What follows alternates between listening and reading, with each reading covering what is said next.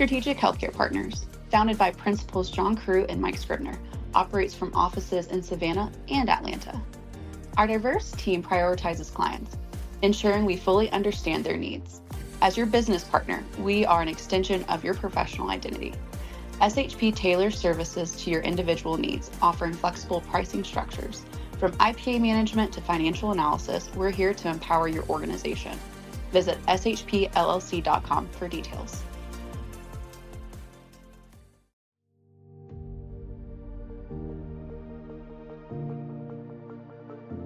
Welcome to Beyond the Stethoscope Vital Conversations with SHP. I'm your host, Aaron Higgins, and I'm here with my co-host, Jason Crosby. How are you doing, Jason? Hey, Aaron. I'm doing well. How are you? I'm doing pretty good. I'm pretty excited. So I'm a little sad. You know, this this is the last episode of our season and the last episode of our series about if your practice went bananas. So Jason, can you kind of recap where we've been? Not not the whole season, but over the last three episodes.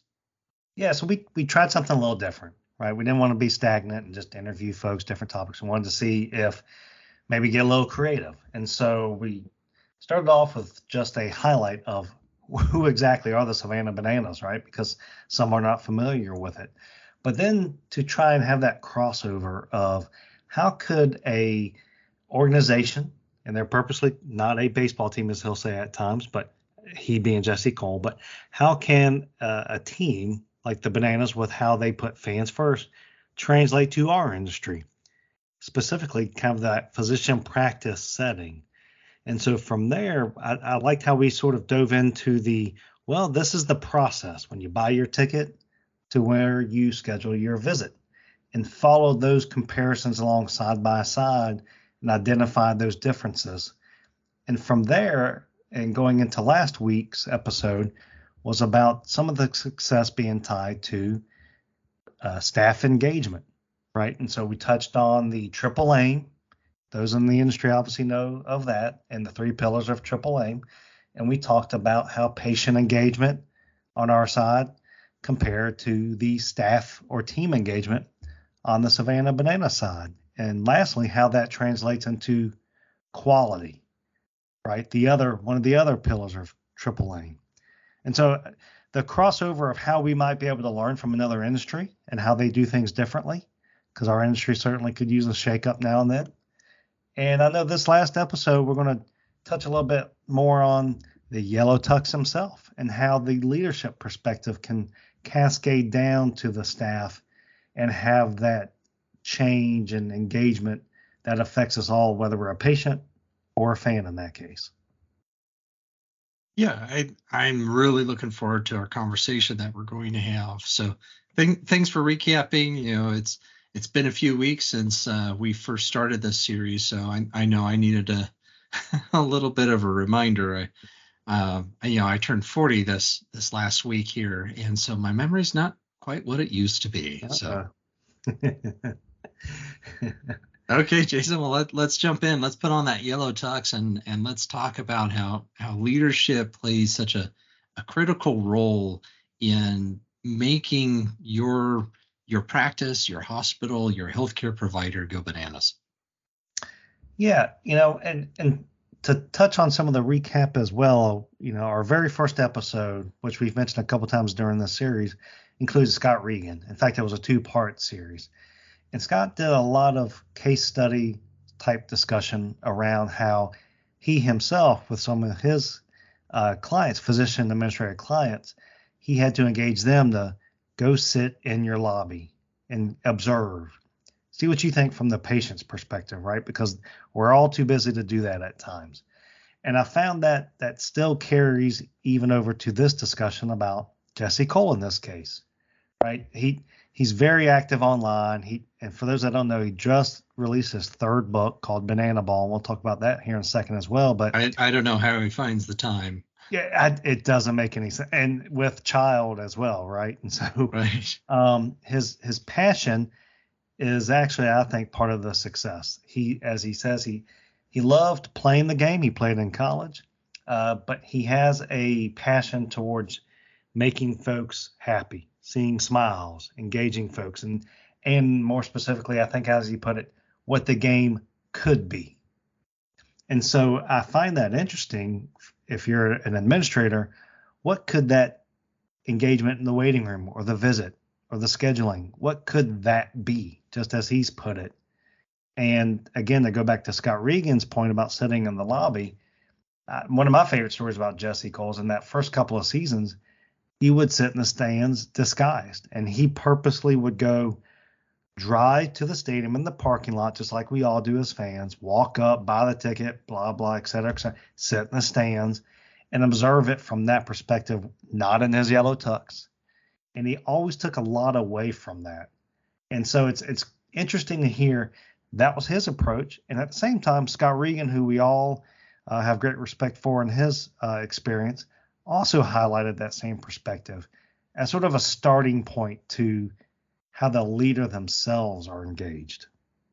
You know, there, there is that really popular, and I, I, think it's still on the air. You know, undercover boss.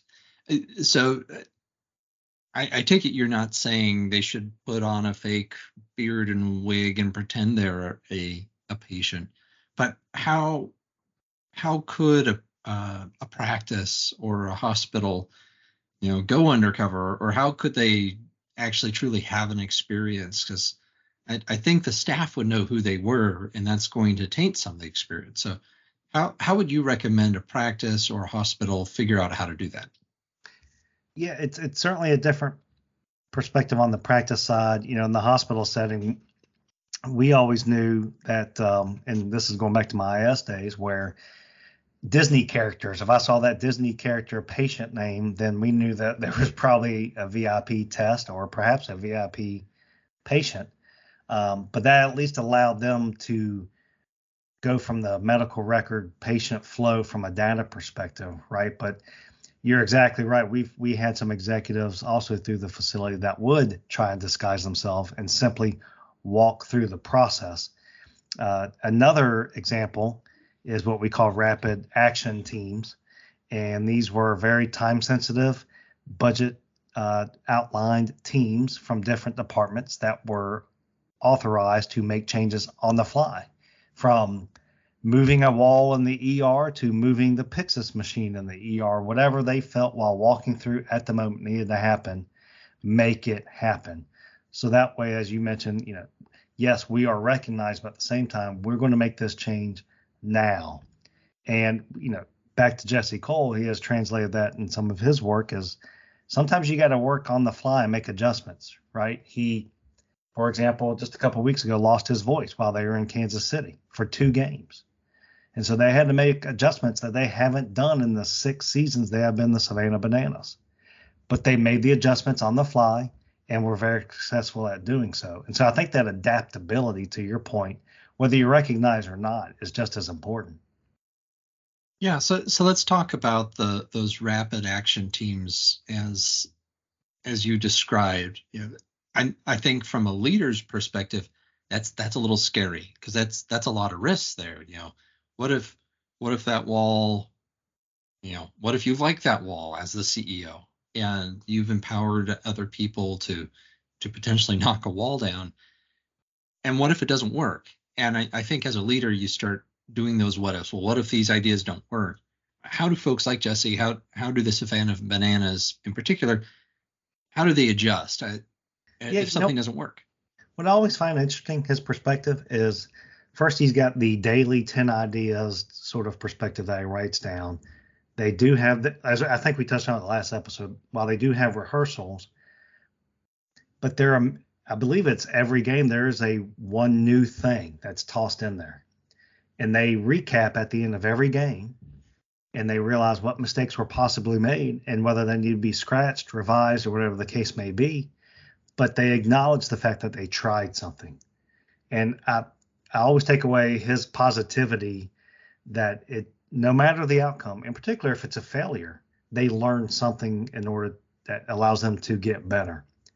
Right. And then the staff is engaged simply because he allowed them to go out there and try something. If somebody's got a good idea, they implement it. And it gives that staff member empowerment that they hadn't had before. And he's willing to take that risk because he understands there's more benefit than simply the one skit that may be presented during the game. The longer gain is the fans you're going to get and the staff member engaged. And so he's got that perspective to your point about maybe some of our administrators are too fearful to take that on. Well, that might be part of the problem, right? Sometimes you got to take those risks that empowers your your staff. Well, I think I, I think back to some of the the great people I have worked for in my career, and well, one of one of the folks that I, I worked with, he he gave me this little nugget.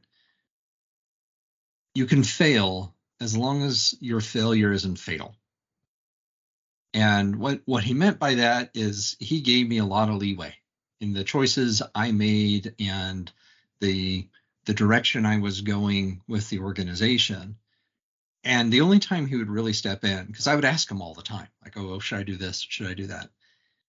And what he was saying is, is try it. If it doesn't work, oh well, you've learned something. And he would only step in if he felt my failure was going to be fatal, meaning meaning that it was going to be so coloss, colossally bad for the organization that it could cause harm either to the organization or or to people. And I think that's that's where a good leader really thrives, and where Jesse Cole will thrive. Yeah, he may think, oh, that little skit, that's silly, or you know, this idea, eh. But if he trusts his team enough and he he has safeguards in place to make sure no failures are fatal, then that that allows creativity to run wild. You know, it, it does not. You remind me just in terms of the administrator having some creativity.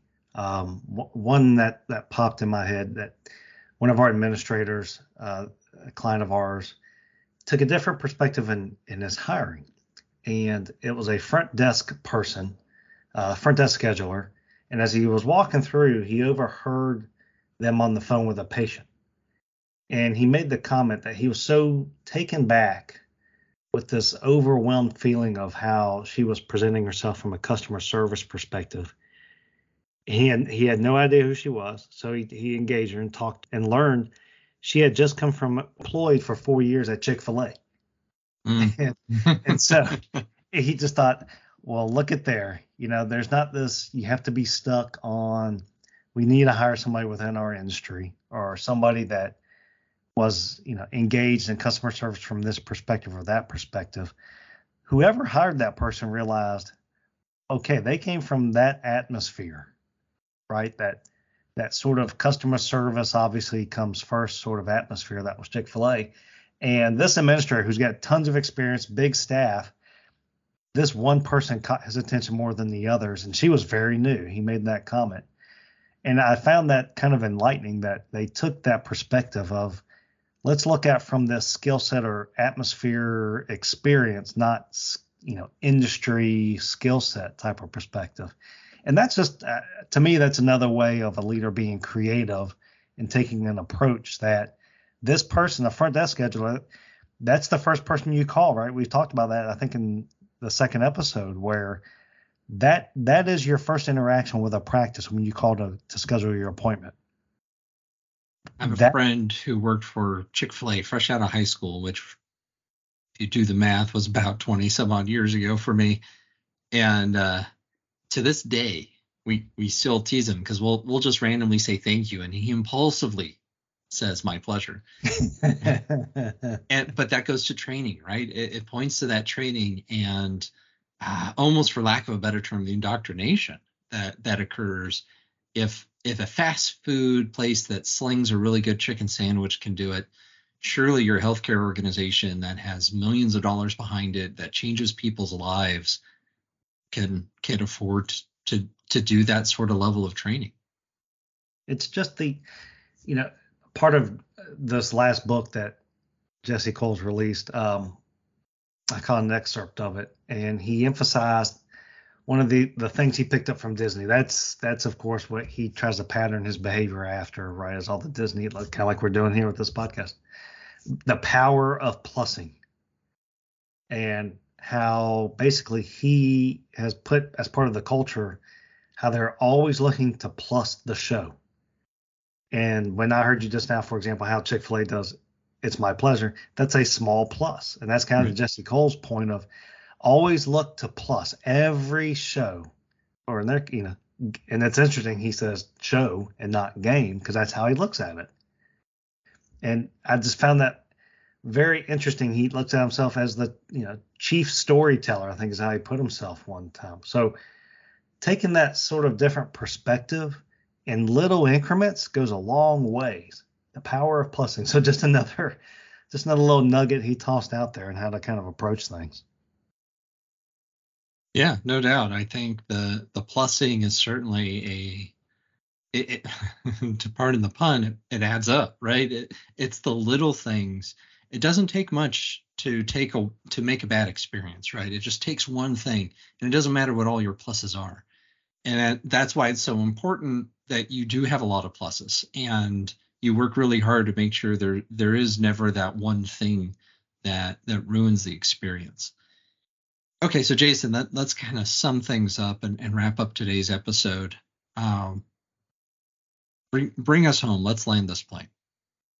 Yeah, so hopefully, you know, we've tried to make the comparisons between the industry. We we can't control reimbursement models and that complexity, right? We don't want to touch that. So we don't want to make that comparison between the different industries. But we hope that these different parts touched on the face, the first contact you make and how valuable that front desk scheduler is, just like when you buy your ticket or you know, meet the players outside the stadium all the way through the staff engagement and how if you take that yellow tux perspective and you go out there and, and take yourself through the process, how valuable that is to create what should be a fan. It's one of our three pillars, right? It's part of the triple aim. And I think if we look at from the same perspective as a Jesse Cole, where you put the fans first, you'll just naturally, I would say, ace that patient engagement portion of the triple aim. And so we'll continue to watch Jesse. It's a fun to, if you're not familiar with the uh, Savannah Bananas, hopefully this uh, four part series was able to open up some eyes. And I would, I would encourage you to follow him. He's very active on LinkedIn. Obviously, he's got the three books. And if you're ever in the area, I would check out a game. If you can get tickets, that is.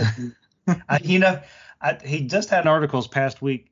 They have over 600,000 now on the waiting list for tickets. wow. 600,000 with, and he made the comparison. You know, we've made the comparison as well about comparing it to the Harlem Globetrotters. Well, his cast, as he puts it now, is up to 110 folks. And so That's it's amazing. just, it's blowing up, isn't it? But yeah, a- that is. maybe someday we can be the uh, part of the Man-Nanas. And we'll leave that we'll leave that out there for people to research what that is, and as a scary sight as that could be. oh boy. Well, thank you, Jason. This has been a, a great uh, mini series within our uh, season. So again, folks, this is the the last episode of season two, and of course, part four and the last part of our mini series on on if your healthcare provider went bananas. Uh, thank you to Jason for uh, recording all these and and one of them without me as I was uh, recovering, but um, we do want to invite you to uh, go to our website shpllc.com slash podcast and take a survey. We're really curious as to what you think worked well this season what maybe you think didn't work well this season and what you might want to hear about in season three. We'll be picking up season three later this year. We're going to take the summer off maybe retool a few things based off of your feedback but we sure would love to hear from you. So it's shpllc.com slash podcast and uh, yeah, the survey uh, will be up by the time uh, this episode airs. And with that, Jason, anything to share? No, we appreciate everyone's uh, listening and look forward to your input. And everybody have a great summer, and we'll catch back up in the fall. That sounds good. Have a good summer, y'all.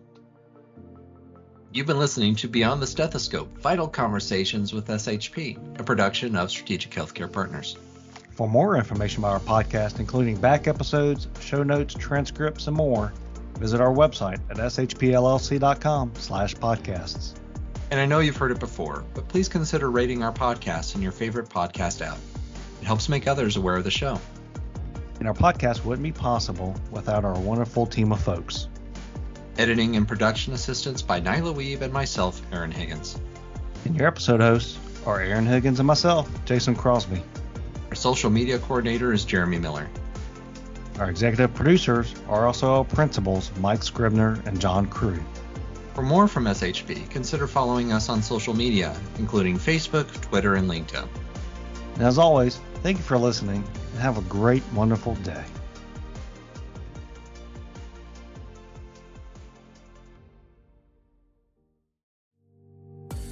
Analytics. Lacking the tandem of actionable reporting with expert analysis? Not confident in the knowledge of your reporting system? SHP's expert analysts transform data from your EMR system into actionable insights. Understand your facility's performance, control outcomes, and enhance patient experience. As payment models shift to value based care, our guidance can improve your bottom line. Visit shpllc.com for details.